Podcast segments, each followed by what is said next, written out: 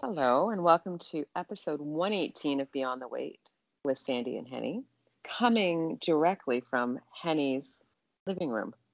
Welcome. No, it just feels weird because I'm sitting here talking and I'm looking at Henny. I'm used to seeing her on the screen, and now I just see like a circle with HH on it. but you see me in the flesh. I do. We we've just enjoyed a really nice run outside. We did like 12k, and Henny treated me to a delicious brunch, turkey bacon. I have not had turkey bacon. I don't even know if I had it at Christmas. Mm. I I don't don't think that. we didn't have turkey bacon together. No, then I didn't have turkey bacon at Christmas.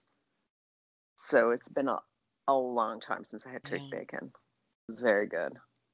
It is very tasty. This this particular brand of turkey bacon, like the is it what is it called? Light Life? Lily?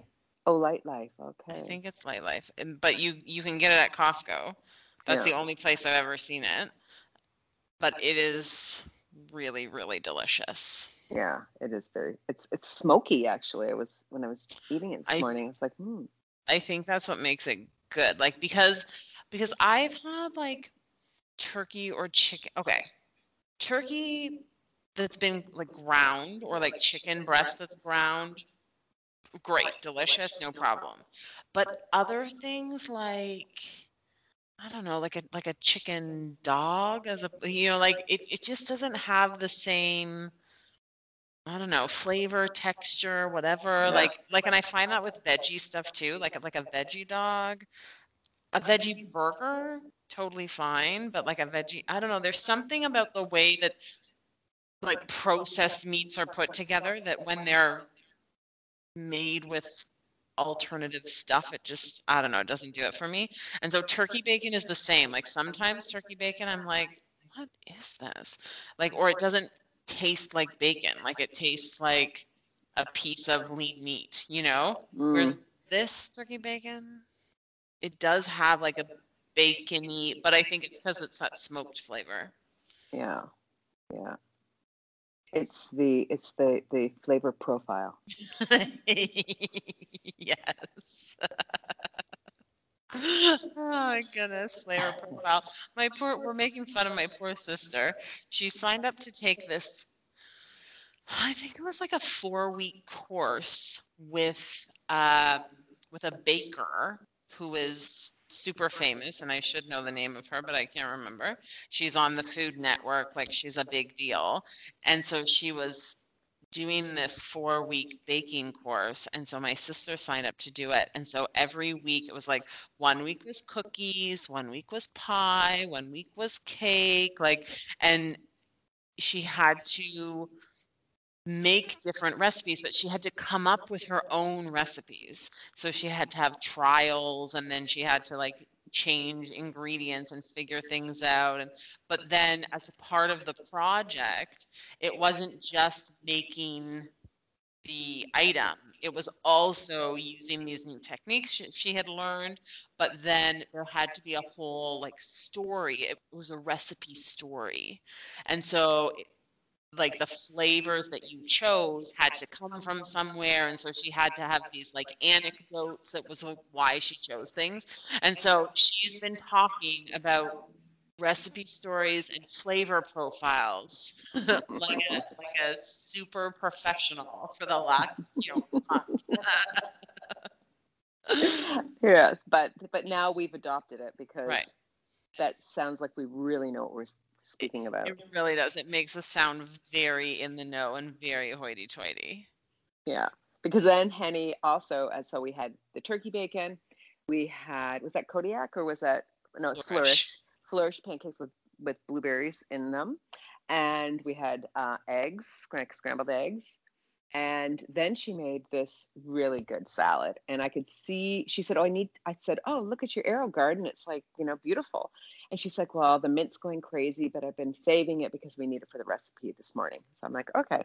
So she made a great salad that was watermelon and feta, cucumber, and then fresh mint, and then I think there was like some lime. Uh, I'm not sure if there was some olive oil in the dressing also. I could taste that in the flavor profile. I just see how easy it is just to throw that in. And, and it makes you sound super smart. yeah, like I have a clue of what I'm talking about. Um, but then as we were eating it, I was like, oh, the mint is really nice. And then Henny said, well, they said if you don't want to use cucumber, you can substitute cucumber for melon. But then we had this whole discussion about how it would totally change everything, but the, that the cucumber has a very mild flavor to it. So it can absorb all of the other flavors and then mm-hmm. the whole profile of the salad would be changed if you were to put melon in because it would really be fruit salad with feta. Exactly. That's exactly That's what I was concerned about. Those like watermelon, strawberries, and cucumber with feta and so and mint. But if you if you took this cucumber, uh, cucumber out and added a honeydew melon, then it's just you've just literally made a fruit salad and thrown some feta in there and, and been like, this is fancy fruit salad. I don't know. Whereas to have the cucumber made it feel like it was more of something special.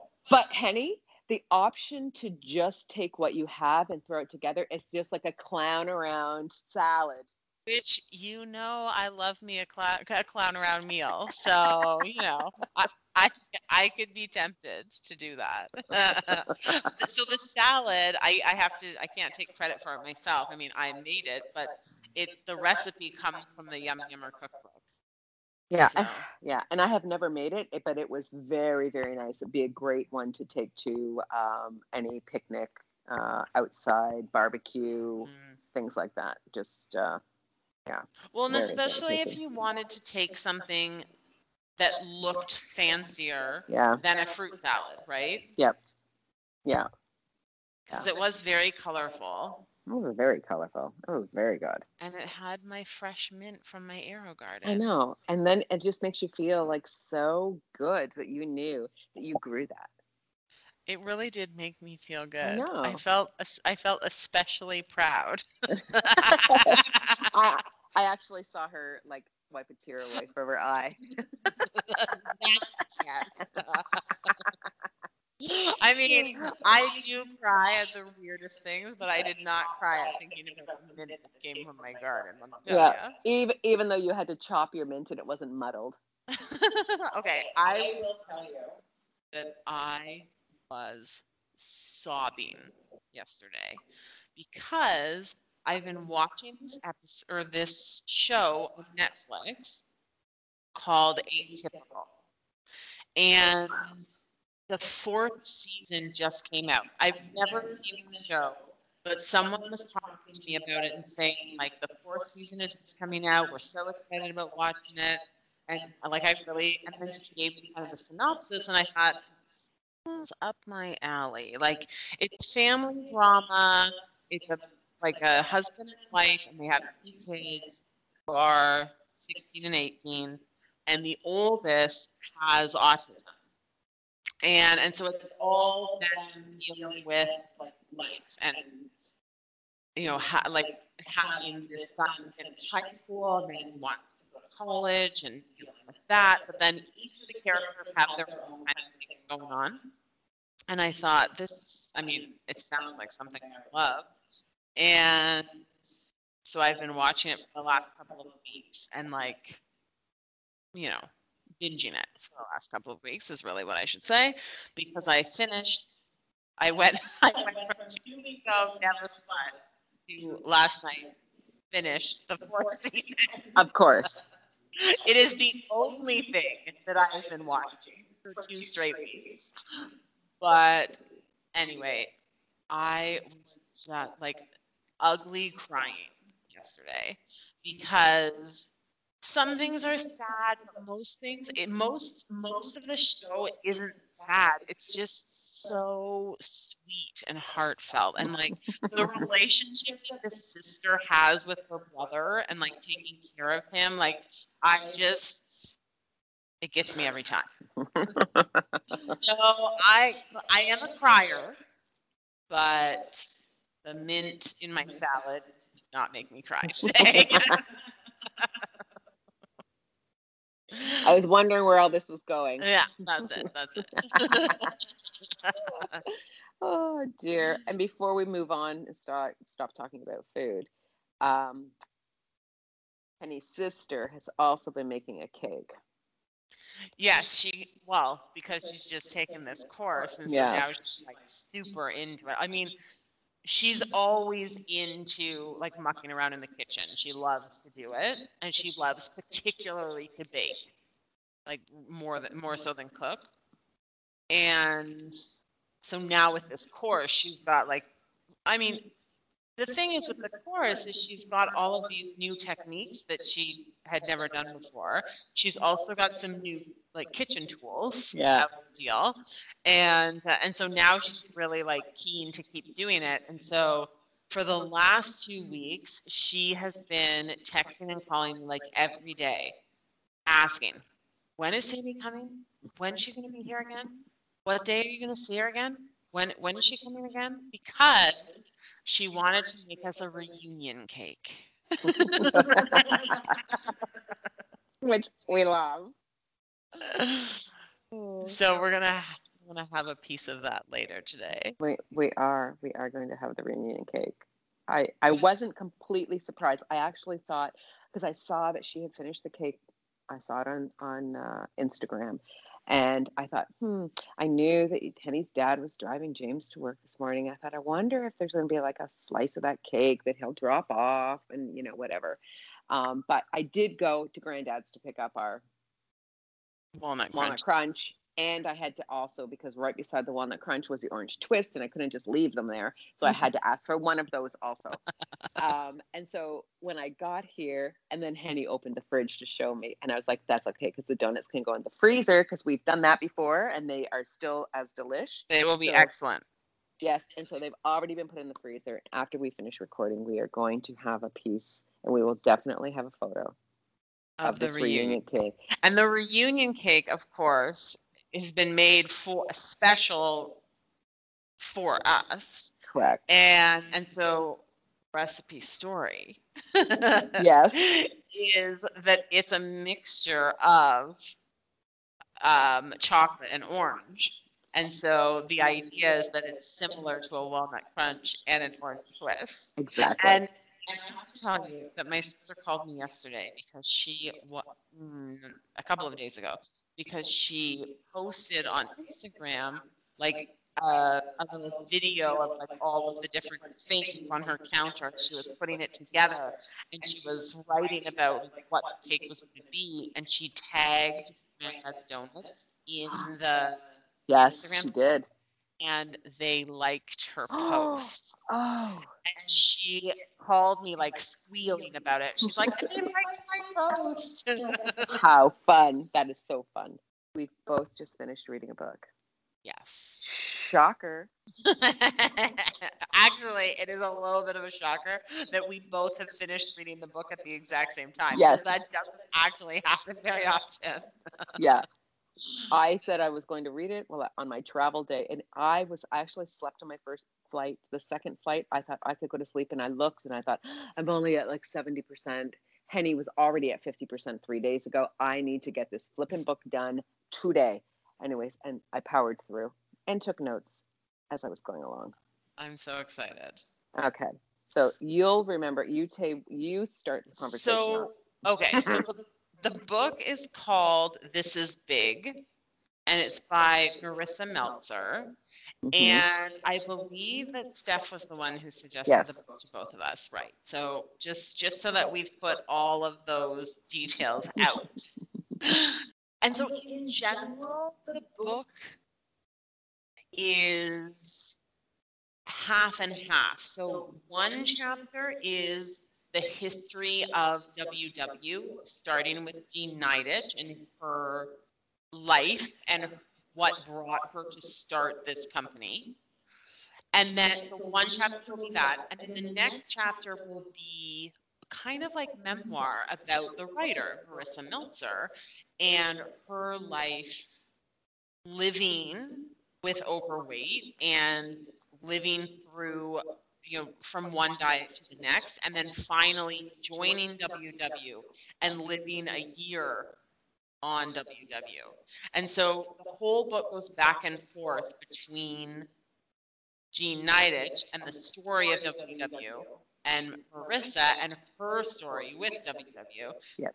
Such a clever concept for a book. Yes.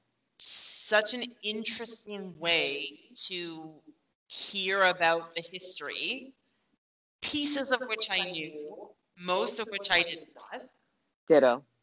And and then but also so so fun to read about a person's experience going through that too. And some connections drawn between the two and some like spots where she's like, this is completely different. Like Yeah. And I are nothing alike. Yeah. You know, and then also, of course, the whole time thinking about your own journey with WW and how that sort of fits into things too. Yeah. Yeah. Yeah. I have to say, I thoroughly, thoroughly enjoyed the book from I- start to finish. I I, do. I, you know, anyone that's interested even in the WW history, because to me, what was really stood out was when they quoted Jean at different points with the company, or even in the very beginning, like the ground level, and thinking about the philosophy of where WW is now and how aligned those things still are. Mm. Like the, the things are exactly what she had in mind for the company. What is that? It's over 60 years ago now, or almost 60 years, right? Something like that. And that that still holds to, true today. Really about the connection with people, being open and honest, allowing people a spot to share what was going on with them with like-minded people, not feeling ashamed of it. It was so. It was just like that's a, sh- right from the get-go. And I think what surprised me was I did not know about the miscarriage Mhm. or the, I don't actually as a stillbirth. Yes, sorry, it was, sorry, it was a stillbirth. That that was the first time that she she'd had a stillbirth, had gone to Florida and met with someone, a woman who had also had a stillbirth, and the two of them being able to have an open, honest conversation, sharing that she realized the power in that. and that was really the start of it. Like that Yes. wasn't the start of her wanting to lose weight, but it was the start of her recognizing that only when you can have open and honest conversations with people who are who have been and are going through the same thing as you can you really deal with it yourself Yes. and so the whole philosophy behind uh, Mhm. the company and behind the idea of bringing a community of people together really Yeah. started outside of weight. Yes. Yeah. Yeah. And just, I mean, I always knew that she started in her living room with people. But then when you hear when the first place she rented out in the first the first meeting she had, there were 400 people showed up. Like we're talking the 60s, 400 freaking people showed up. Yeah. And all paid two dollars. Mhm. She started slowly growing, growing, growing, growing, growing the business. So the one woman that's talked about in there is still the woman that that owns. I'm pretty sure she's the one that owns Barrie. It's her company that owns the franchise in Barrie, and because the, because she's the Windsor, or, or Detroit. She was Detroit, so she also has Windsor. I'm I'm almost 99% positive that that because that name is very familiar to me. Okay, interesting. Yeah, and and I know that she owns that it was someone in Detroit owning Windsor, and that Barrie for some reason is also in Looped that. into that group. I- I think it might be the same person. I could be I Yeah. could be wrong, but yeah. but it was interesting that she was she was one of the first people and the story with this woman was she lived in detroit jean was in new york she wrote jean to say how can i like it's too far for me to come and jean was like no bs Yeah. like if you really want to do this and it means that much to you you'll figure out a way to come to me and she did Yeah, yeah. she she she left her family and she actually made it happen to go to to attend a, a, meeting and and to see what it was all about um because she just wanted the the food plan. That's what she wanted Mm. right? Um so that that was that was interesting. Mm. um Well, because obviously, and anyone who's been with WW for any period of time knows that the f- the food plan has changed, uh, and from Jean Nidetch's time in the 70s to now, it has changed dramatically. Yeah. But like it's interesting because the food plan, like like she didn't think that up. No. Like it wasn't hers. Like because she she wanted to lose weight. And so she went to a nutritionist, a, some sort of dietitian, and was put on a on a very strict diet but she was actually a part of a group. That's where it was, right? There was a bunch of people that they, I think the city or the state of, of New York was offering. It was for, it was free. Correct. But it was very shaming. It was very shaming. Oh my God. And and and what you what you were what you had to eat yes and what you were not allowed to eat like i think they had to have like fish three, five days a week. five days a week yeah. and they had to have liver once and like there were all these rules. And so when and so the you know the story goes of course that this first you know m- meeting happens in jean's living room just because she lost 70 pounds. And so a bunch of her girlfriends wanted to know how did you do this? Like we want to lose weight too. And so she just had them over uh, to talk about it and so she gave them the exact diet that she had been following. And, and then it became this big thing. And so initially, that was the diet. And there were also no substitutions because she said people would ask, could I eat, you know, if I don't have breakfast, can I eat double it? There's no substitutions. You, that it was very, she was very adamant about that because that's how she had, because when she started the company, or started you know the the workshops or the meetings in her house which became this company she had already lost her weight. Correct. And so you're right she didn't invent this diet. No. she just took that but what she knew was missing was the added piece of of people being able to come together with a shared um, desire to lose weight and also not feel shamed mm. you know uh, by doing it so that was that was interesting and when she decided to incorporate or to register her business she actually did call it weight watchers international so she already knew like for her it sounded really important and big to put the international part on it when at the time it was just new it was in new york it was yeah it was just happening yeah. in yeah. one city yeah. yeah. But at one point, there were like 290 or 267 meetings happening yeah. in New York. Yeah. Like crazy. yeah, crazy. And then, of course, the book um, it makes you very aware that this was all happening in the late 60s and the early 70s in a time when a woman wasn't necessarily doing this kind of stuff. Yeah. And so just the fact that she had um, so much power in in running this business, and running yeah. the corporation, like that was a big that was a big deal.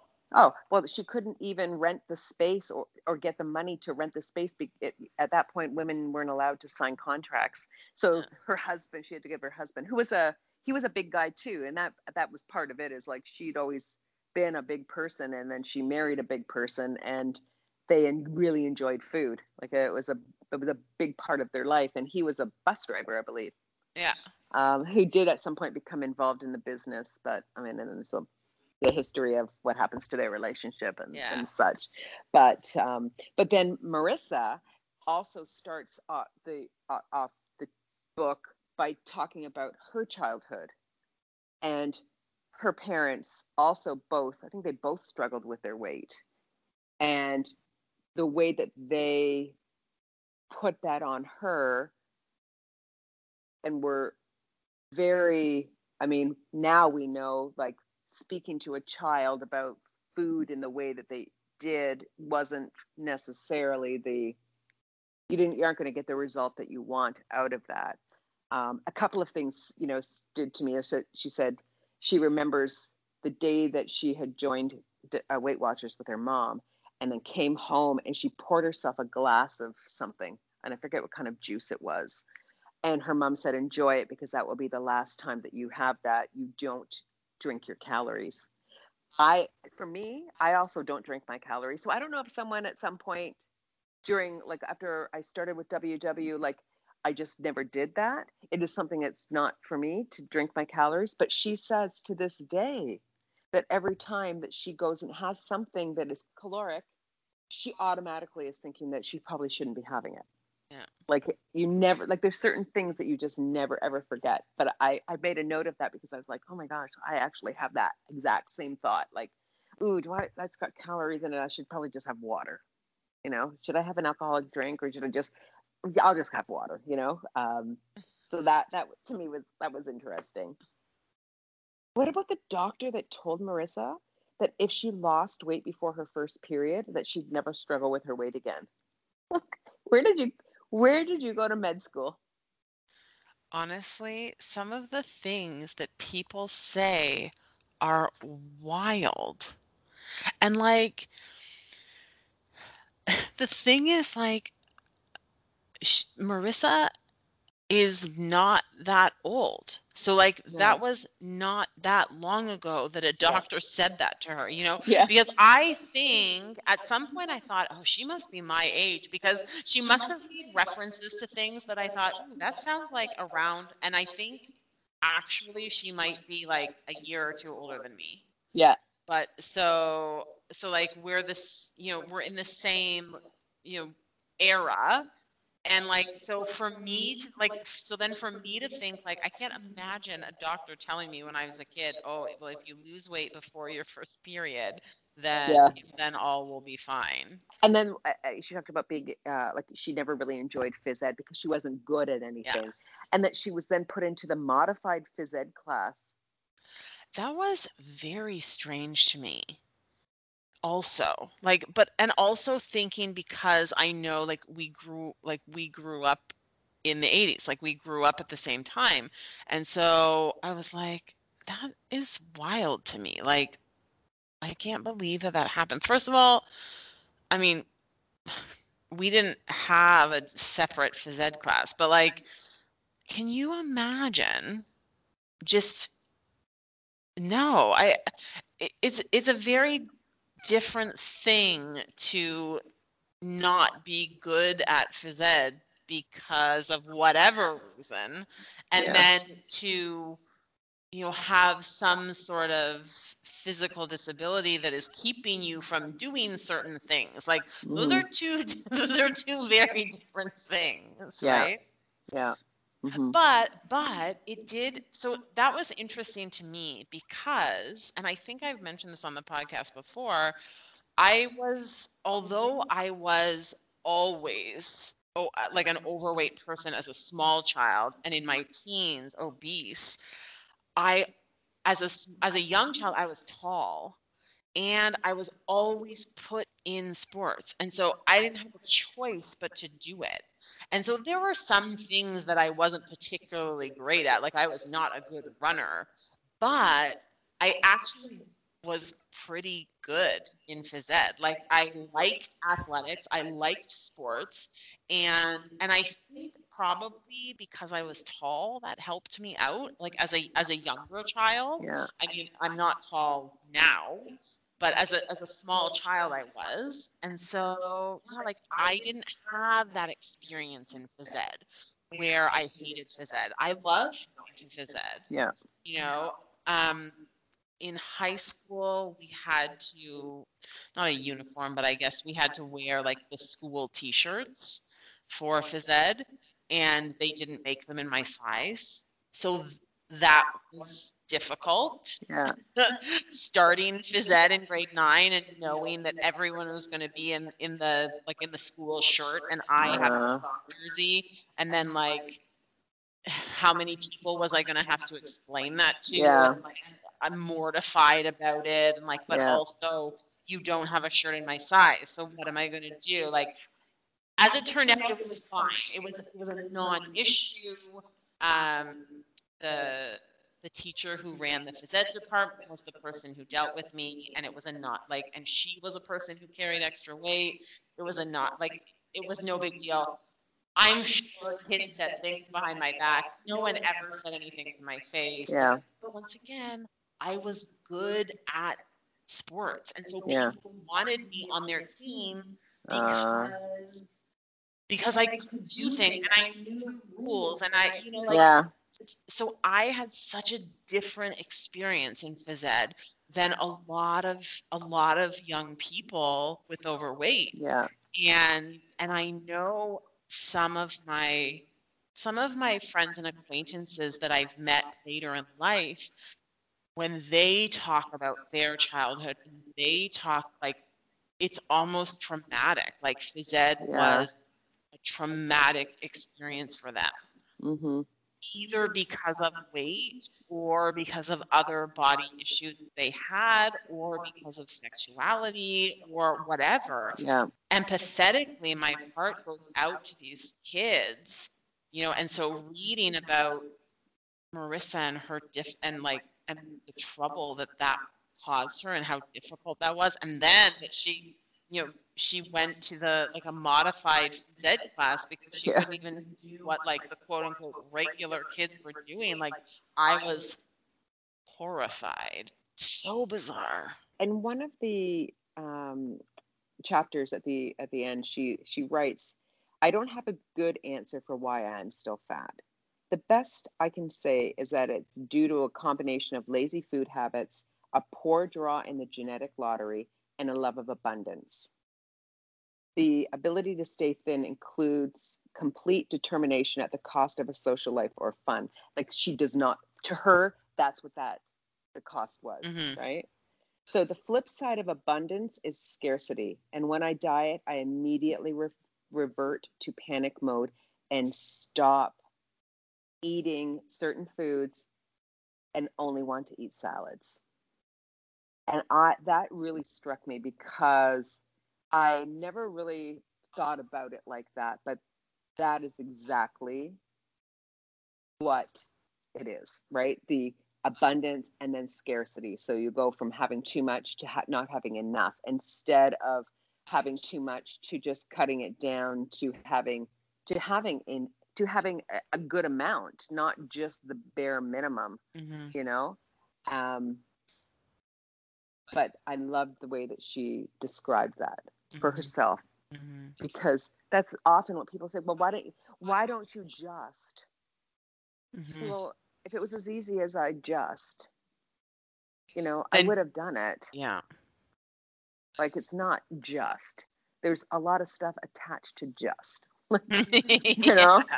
yeah Like and and and, and the the the just people making comments to her about her weight. To me, still, it's like why? Like people actually like stopping like their car or and yelling things out, or her walking out of a building and then you know, and you're like, what does that have to do with anything? Like, does, what I'm wearing, the clothing I'm wearing, whether you think it's appropriate and I should be wearing it or not, have any impact on your life at all? Mm-mm. It's like they think it's a public service announcement. Like, mm. you know, I need to let you know that that is not the most attractive thing when you have no idea what I look like in any other thing except for what you've just seen me in. Yeah. Maybe this is the best that I look, right? yeah yeah And now you've just made me feel like a total bag of poop, and I will never wear this again, which happens. Then you don't ever wear something, or you see that same piece of clothing, but you attach it to a comment that a random stranger made. hmm And how impactful that can be. Yeah. Yeah. The number of times that she writes about instances where random people say things to her, but also where not random people say things to her, right? Like she has a very challenged relationship with her mom in particular, but with both of her parents. Yeah. Um, with comments that they that they make about her weight Mhm. and and how difficult that is too. Yeah. Yeah. But also that the family dynamic in itself, um, there was never like a sit down and eat together. It was always sort of, guess sometimes she was on her own or it was a very quick. So, and all of those things as, as a child do, I mean, that's how you, you you learn your eating habits, right? Is from what you've been brought up doing. Um, and and and so you don't think there's anything wrong with that like you think that is the actual norm until you're put into a situation with someone who's doing something different and then you think that what are they doing hmm and then you realize wait a minute they do it they do it they do it they do I'm it. the only one doing something different. yeah, yeah. but you don't know that you're doing something different and nor do you realize that the the re- that what you're doing has a direct impact on maybe the extra weight you're carrying how you feel about yourself Mm. yeah yeah um she doesn't just talk about ww right she talks about tops Yes. take off pound sensibly Yes. so we've talked about this before but i don't remember have you were you ever a member I was never a member, but I know of it. Like I know Okay. what Tops was. Yeah. I knew that it existed. Yeah. so yeah i i went to tops i went to tops it was i went on a church on mohawk near upper wentworth there's Okay. um where there was a fire station right beside it there was a small church kind of Oh. set back there and that's where i went with a bunch of a bunch of day bags from from mcdonald's we call the day ladies day bags so there's a bunch of day bags that i went with um but when i and tops i guess had been around either at the same time or just before Weight Watchers was was start. So it was a very similar type thing. There was no food plan, I don't think, involved, not when I went, but you would just go and be weighed in. Now they're talking about in the beginning that you would actually have a public weigh in, and if you gained weight, you were in pig pen penitentiary. If you were the person who gained the most weight in your club on that week, you had a sign on your lawn saying, I am the pig of my tops club. What the actual On- hell? On your lawn, so people are driving past, and you have a sign that says, "I am the pig of my group." I,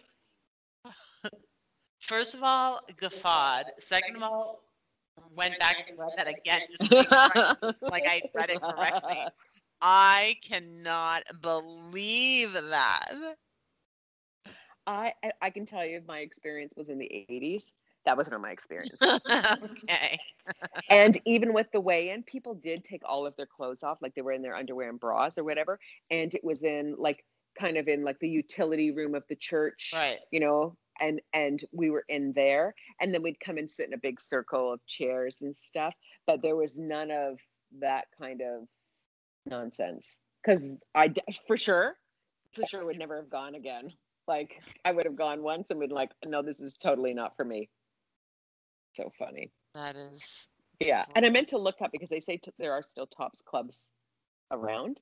Uh, I actually, and I know that I've heard someone that w- that you and I both know. Like I'm not sure who it was now, but it was a member, and that they had said that they had gone back to Tops. Oh, okay. Yeah, because Tops is is. I mean, obviously, it's not.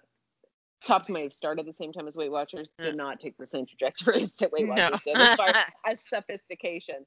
Though they don't put the, you know, I am the pig of my Tops club, you know, uh, on our lawn anymore. But crazy, crazy.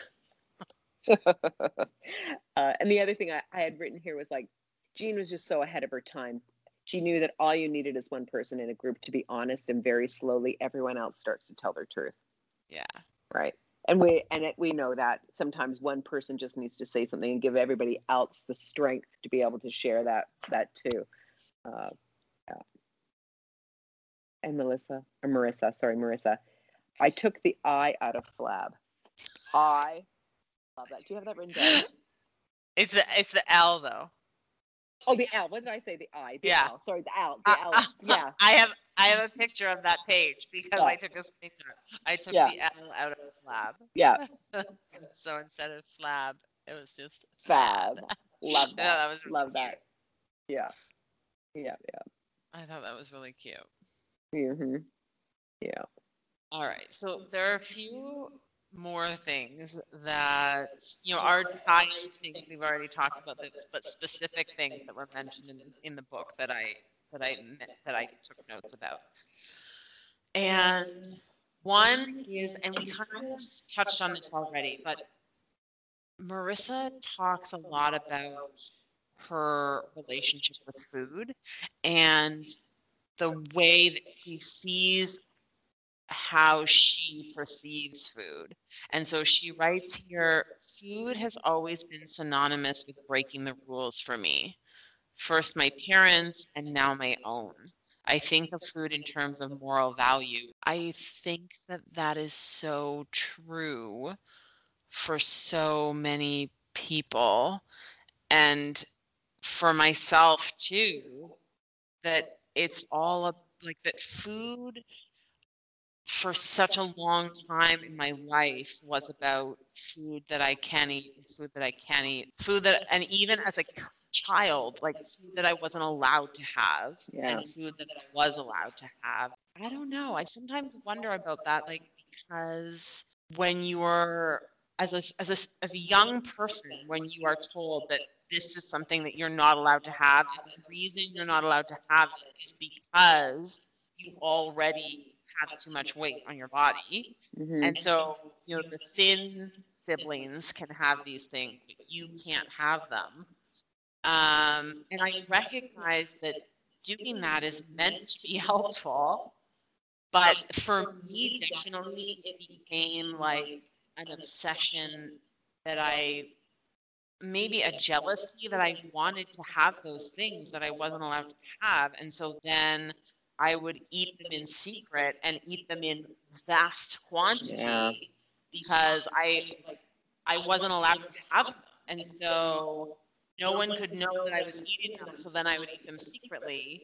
But then also I wasn't allowed to have them. So I mean, if I had the chance to have three, like I might as well have three Yeah. do I have time to have a fourth? Like I might not get these ever again. Like that's the way you're.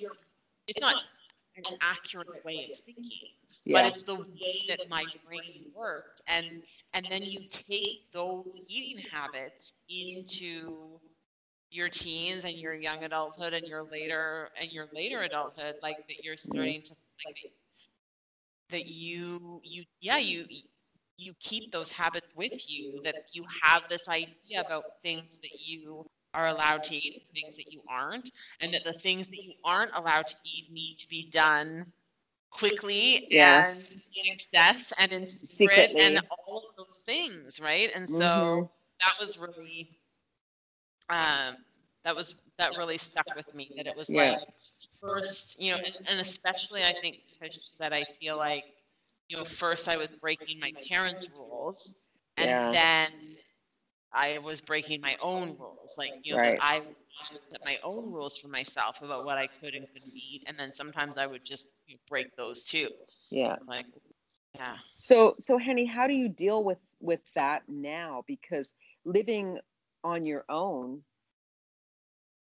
you you could have anything without anybody knowing, Mhm. and and it's not it's it's still sort of secretive because nobody sees you having it, but you don't have to rush it or because nobody's here to watch it. Mhm. but do do you when you have those situations when you have gone because you consciously make a decision to purchase something that you know that you will not be able to control the amount that you eat. So you do that maybe telling yourself it'll be different this time or knowing that it's going it's not going to be different that time right? And how like how do you how do you manage how do you manage that that every time you go to the grocery store that there's not always some of those things put into your cart? Well sometimes i manage it better than others. Okay. um really it has to be that it doesn't end up in the cart.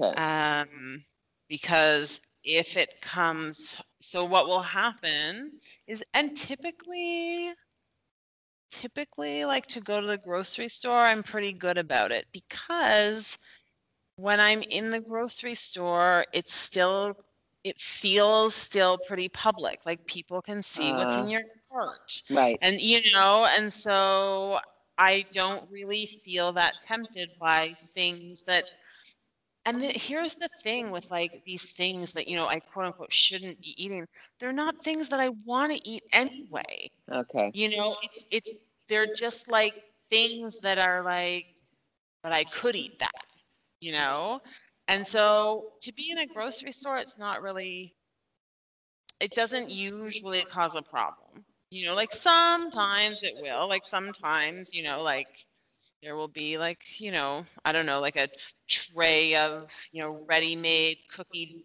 cookie dough things and like that happens to fall in the cart, you know? Yeah. And then but like here's here's the part that's that's bizarre for me is that if I were to purchase something like that, I'll eat it in the car on the way home. And I'm coming to a home, Oh. but I'm coming to a home where there is no one. So, like, who am I keeping it a secret from? But it's almost like that's like it's keeping a secret from me. Like, it's almost like if it, if I don't carry that food item into my kitchen, then maybe I never eat it. Okay. Interesting. And so that is a that is a pattern that I have that for a long time seemed to have disappeared and then appeared and disappeared and appeared and disappeared several times over the last couple of years. And do you the I mean when you know that the the pattern appears and disappears, do you know why it reappears? Like can you link any any common like thing that's happened, how you're feeling, like any of those things to think, okay, well I know that this is why I'm doing this. No, not really. Yeah. Not really. Not really. So so for me it's really about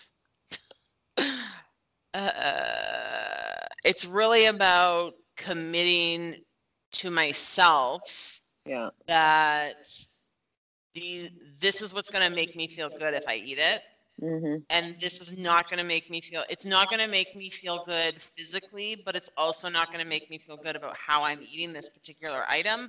And so i need to just let that go. Like none nothing about this is going to make me feel good and i need to let it go. And most of the time i can. And then Yeah. sometimes i don't. Yeah. So, you know, it's a it's a it's a, it's a work in progress, right? I mean, yeah. Yeah. it's like it, it, it's just like you know we were never broken so we're never fixed because you can't fix something that was never broken that's right? it and it's not and that's that's a beautiful way of putting it actually Yeah. because it's not like and it's not even like wrong and right like there was nothing wrong either it was just this this is how things were and i and you're always trying to make things a little bit better or Yeah. a little bit easier or a little bit you know whatever Yeah. Mhm.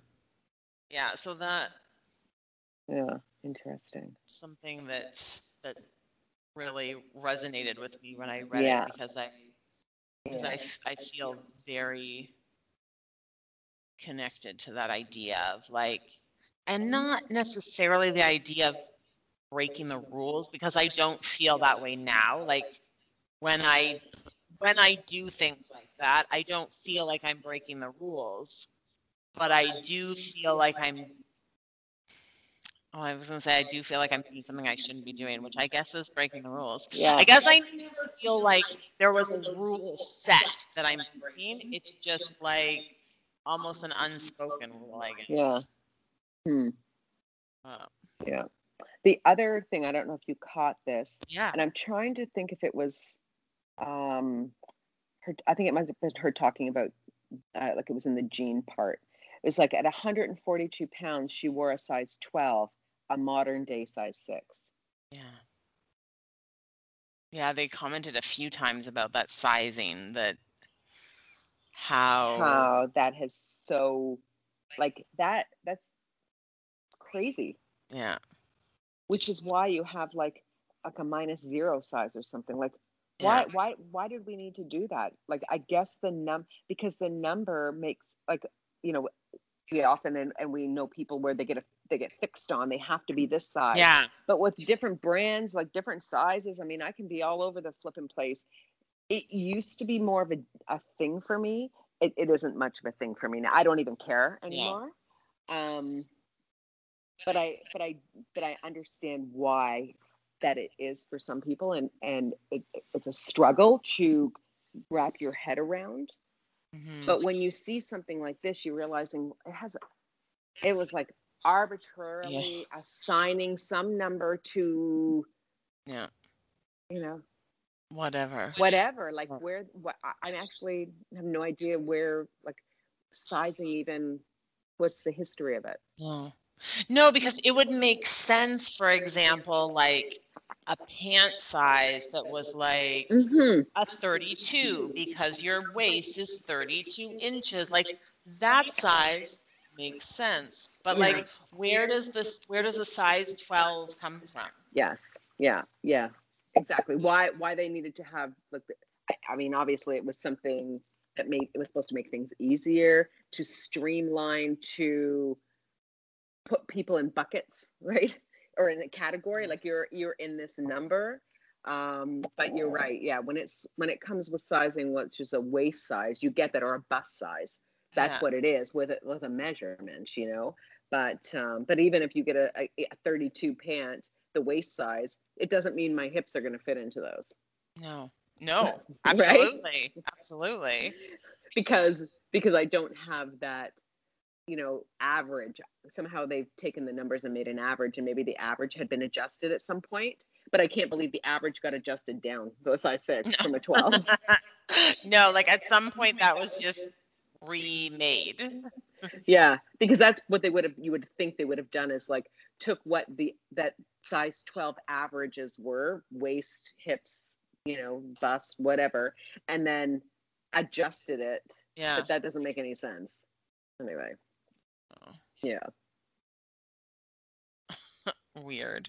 weird and jean also talked to me she dyed her hair platinum blonde Correct. and she for her it was about she was she was actually very focused on weight maintenance and i Mhm. do think that that's something that that weight watchers and ww at one point i know at one point when i was a member there was a big focus that that people on maintenance because it is different Mm. that the, it is a different experience um but she always said like dyeing her hair was like weight maintenance it's like you know if i don't go and do and have a touch up done then i am not going to like the result Mm. It's the same thing when people are on maintenance like your weight is going to fluctuate it's where how long you let it go Yeah. before the touch up Yeah.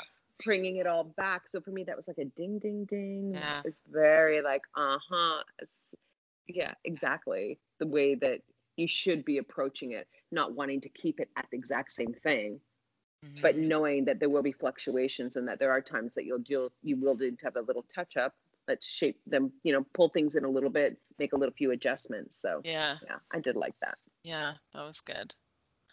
The way that the book ends is with with this quote. I I think this is the end of it, and maybe I'm saying that wrong, but I think so.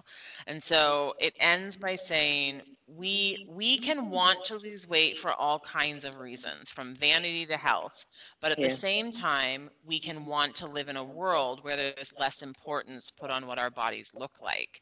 I'm just beginning to understand that I will always live in that paradox, that I accept myself as a person who struggles to change.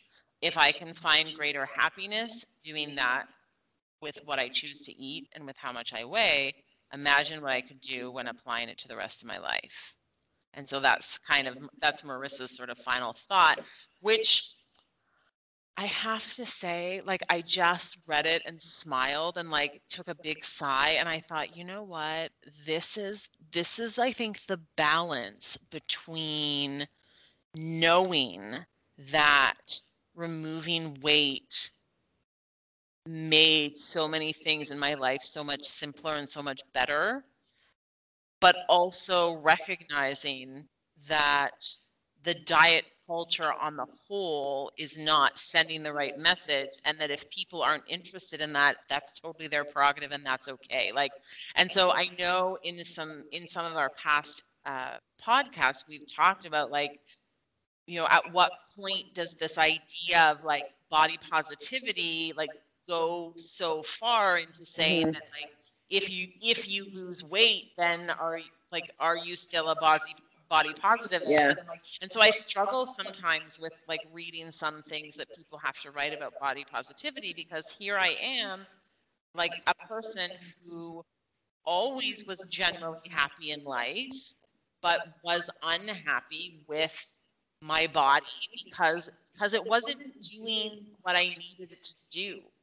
And it was causing too much difficulty and Yeah. stress in my life that I knew I would feel better if I if I removed weight. And when I did, lo and behold, I did feel better and I was able to do other things. And you know, and so but I but I don't think that that means that everyone has to be a size two. No. I also don't think that it means that everyone has to lose weight at every moment in their life. Like, yeah. you know, and so, I, but I feel myself like, I don't know where I, like, I, I feel like I'm in the middle and I can't really do that. Yeah. And, and then I read that, that quote from Marisa where it's like, I live in a world where sometimes the choices that I make and things that I, and if I decide to lose weight, that's going to make me happier. But also, I live in a world where there are, you know, there are always going to be pressures that are not appropriate either, and and people's opinions about weight that are not Yeah. okay. And I just have to get used to the fact that I live in the middle of both of those things. And I thought, oh, okay, I can Yeah. do that. Yeah. Yeah.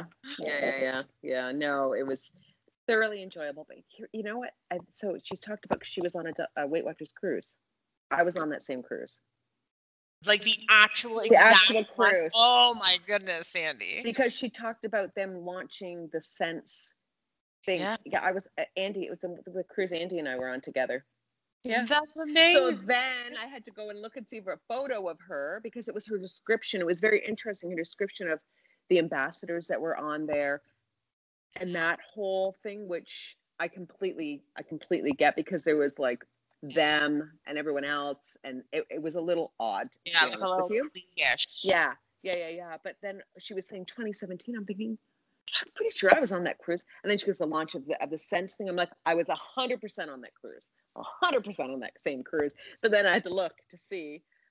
I don't, and, and she's got very um, uh, vibrant, like blonde hair, right? Like, uh, and and I think I would have recognized her from the thing, but I but I didn't recognize her at all. But for that, anyways, I was like, I was on that same cruise. it was very fun. That was just fun. That's a that's a really fun like little anecdote. Yeah. yeah, yeah, yeah, yeah. Yeah, it's it feels funny to read like cuz because there's something about reading a book that you just think that like if I'm reading a book it's so far removed from me. yeah. But like reading a book doesn't have to actually be that far removed No. at all. exactly, exactly. Yeah. No. Anyway, the book is called This is Big by Marisa Meltzer and Yeah. I would highly recommend it. Highly recommended it, and it's um, it's a very, it's a really light read. Um, it gives you something to think about, Yeah. and uh, it's a feel good book. Yeah. Yeah. It yeah. was. A yeah, very, it was It was a it very was really book. yeah, I feel like I'm really happy actually to have had this chance to like talk about a book that wasn't just like a nonfiction. Here, here are the research studies. Here's what Yes. we Yeah. learned. Yeah. Like, This was a very different kind of book, but abs absolutely a delight from start Yeah. to finish. Yes. Yes. Thank you, Steph, for recommending the book. Absolutely. Yeah, we both enjoyed it immensely. Absolutely. So, anyway, and thank you, Libby, for allowing us both to get the book At the same at the time. same time, which never happens. Thank you to Libby, who is our library app, in Yeah. case you're not there. Okay, well, Miss Henny, um, I think that we need to go and have that cake. I think we do too. I'm very excited about that. Wow. But it's been an absolute pleasure having you just right across from me, and I can I actually see it. What It's a very fun. It is. I think we get to do the next couple. We definitely do.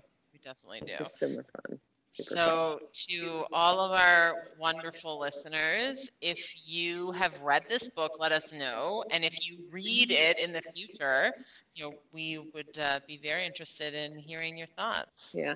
And if you have any um, extraordinary, out of the norm flavor combinations um, That you would- think would really work? I mean, yes.